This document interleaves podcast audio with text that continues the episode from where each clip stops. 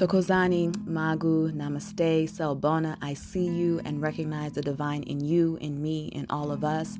I am Gogo Tulegani. I'm a Sangoma medicine woman, priestess, seer, diviner, time traveler, and all of the great things that my ancestors have created me to be.